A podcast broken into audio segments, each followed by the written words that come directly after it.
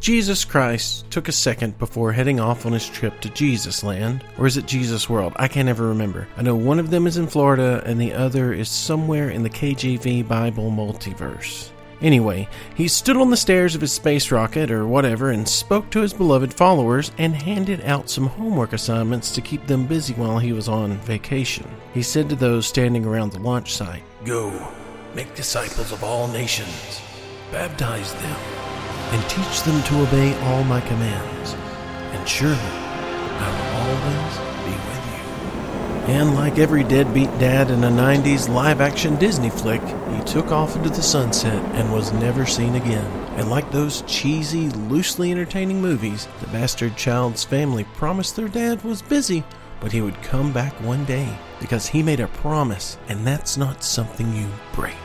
Flash forward a few millennia, and the child has developed into the stereotypical screw you, dude, wait till my dad comes back. He's gonna kick your ass and torment you with everlasting lava.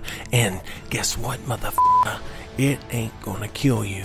It's gonna burn you up forever and ever and make you wish that you weren't such a piece of shit to me and my friends. And then kicks over the Roman Empire and says, Hey everybody, I make the rules around here now. Television characters, like Biff from Back to the Future, but with an eternal army of holy angels, hell bent on boner breaking anyone not on the church membership roll. Don't forget, 10% of everything you got in the wallet, or your entire family meets my everlasting worm collection. And these power hungry Christians gave it a solid go for a bit. They loosely followed the teachings of Christ, took everybody's money in the group, and formed a commune.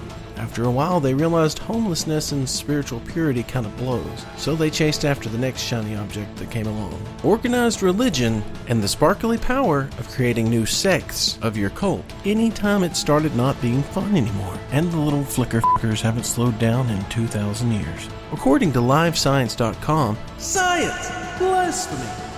There are over 45,000 denominations or flavors of Christianity today. Most of these are based on how oppressive you desire to be to your wife and kids, the number of women you want to with your last name, and whether you're allowed to splash the holy water on someone or dunk them in a communal bathtub. And there's the whole did I choose to have 15 adulterous affairs as a pastor, or did God predestine me to fool around with all of my secretaries? But in recent years, the Christians, mainly evangelicals, which is a broad term loosely translated to mean we make the rules about our religion and no one can tell us if we're wrong, they, myself included, seeing as I spent or wasted 30 plus years of my life chasing the white American wet dream, lost our enthusiasm with waiting for the Virgin Maid galactic star child to return. The American church, acting out because their daddy never pays them any attention, began worshiping itself. Ah, yes, the 2000s and goateed, spiked haired rock star preachers who say bro too much made Christianity cool again because nothing says Christ like like a narcissistic sociopath with a soft rock worship band and a book deal with Lifeway Christian Bookstore's youth and young adult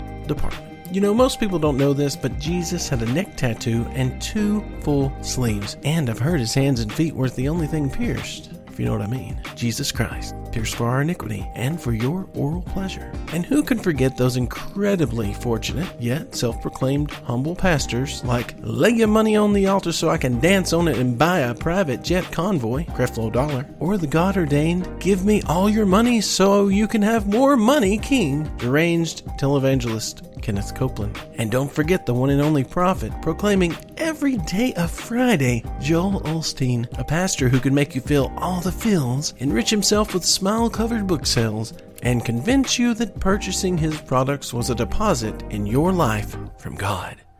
Damn it, Osteen. To be such a filthy rich scumbag, you sure know what a struggling middle class American wealth wisher needs to hear during an economic recession. And I thought only God could pillage a specific demographic of people as hard as these guys and still proclaim himself holy. Kudos, my man. Way to stay godly. But in the 2010s, something happened to the church's humble rock star millionaire enthusiasm. Having run out of bookshelf space in their pastor's study, also the room where the magic happens, and suffering waning glee for dudes with blonde highlights and hemp necklaces, the American church, without warning, rushed to a new golden haired savior. Insert 80s New York icon, former WWE, Miss USA, Miss Universe, and Miss Teen USA owner Donald J. Trump, coming down Jacob's blessed escalator in the sky. At this moment, for most evangelicals, Jesus Christ himself had finally descended from the clouds of the Big Apple to walk, albeit slowly and stalkerly, along with his true white evangelical flock. And what did their anointed, Christ like alleged billionaire have to say? A hodgepodge of trigger words for an unsettled Confederate nation Mexican rapists. Hallelujah! No more Muslims. Amen. Merry Christmas, damn it. Glory to his name. Christ has risen. Never in modern history had a politician spoken so clearly to the secretive needs of Christianity's remaining few. He touched their racist, murder loving, religious hearts with a few flicks of his ever pandering tongue. And the Christians, in return, humbly got on their Second Amendment loving knees and gave Trump's old man the business for six solid years. I mean, chapstick sales must have gone through the roof. Surely sucking a supreme deity's too long should have had lasting effects. And it did.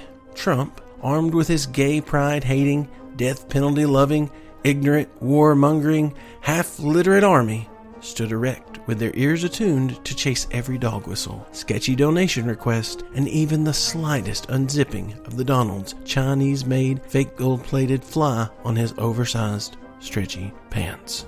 Eager Christian beavers flew to his fascist, prison evading mission of spreading the message of being a pussy grabbing racist, but observing his faith in Christ Jesus at the same time. His followers thrived on being called the only patriotic party, and yet shamelessly fought against what America and its Constitution stood for while screaming, All Lives Matter, and yet also condemning anyone who challenges what the All part actually stood for. It's white. That's what it means. All equals white, or white also, but really only white. It gets confusing. Remember, it means white lives only matter in this country because it was started by white men. So these brown people gotta go by any means necessary, like shooting them or hanging them or shipping them back to the other brown people. Or in short, all lives matters. They even carried guns to their ALM rallies. They even shot a few of those lives to get the point across. Ah, American Christianity. Kill somebody to prove you care about somebody's. Amen. And what do we have to show for this remarkable era of religious and political uprising? Well, many of us now live in a wake of enlightened ignorance left behind by the Trump campaign with the help of Fox News. It has sloshed paranoia and ill performed research all along our community's semi cognitive shores. Yes, this brown tide has tsunamied racist and cult like bullshit inside every nook and cranny of the South's DNA. But don't give it too much credit, the South's genes don't branch out too far from the source, so it took little to fire up their Confederate tendencies and to start up the pre race war, or civil, such an odd name for a war, war we now live in and this is the nationalistic tide pool I, Felix Beelzebub, and my co host Dan the Man Richards have waded through since 2014, the unholy year of Trump Jesus' return. Bless his holy name and his tax records. Bring those out so we can pray over them as well, pun intended. So that's why I'm here, and I'm assuming, if you're still listening, the dooky water of religious insanity has washed you ashore with us. Hopefully, we can empower each other to stand against the coming tides of 2022 and whatever religious and political idiocracy that may follow afterwards. Hey, did I mention I live in Marjorie Taylor Greenland? Yeah.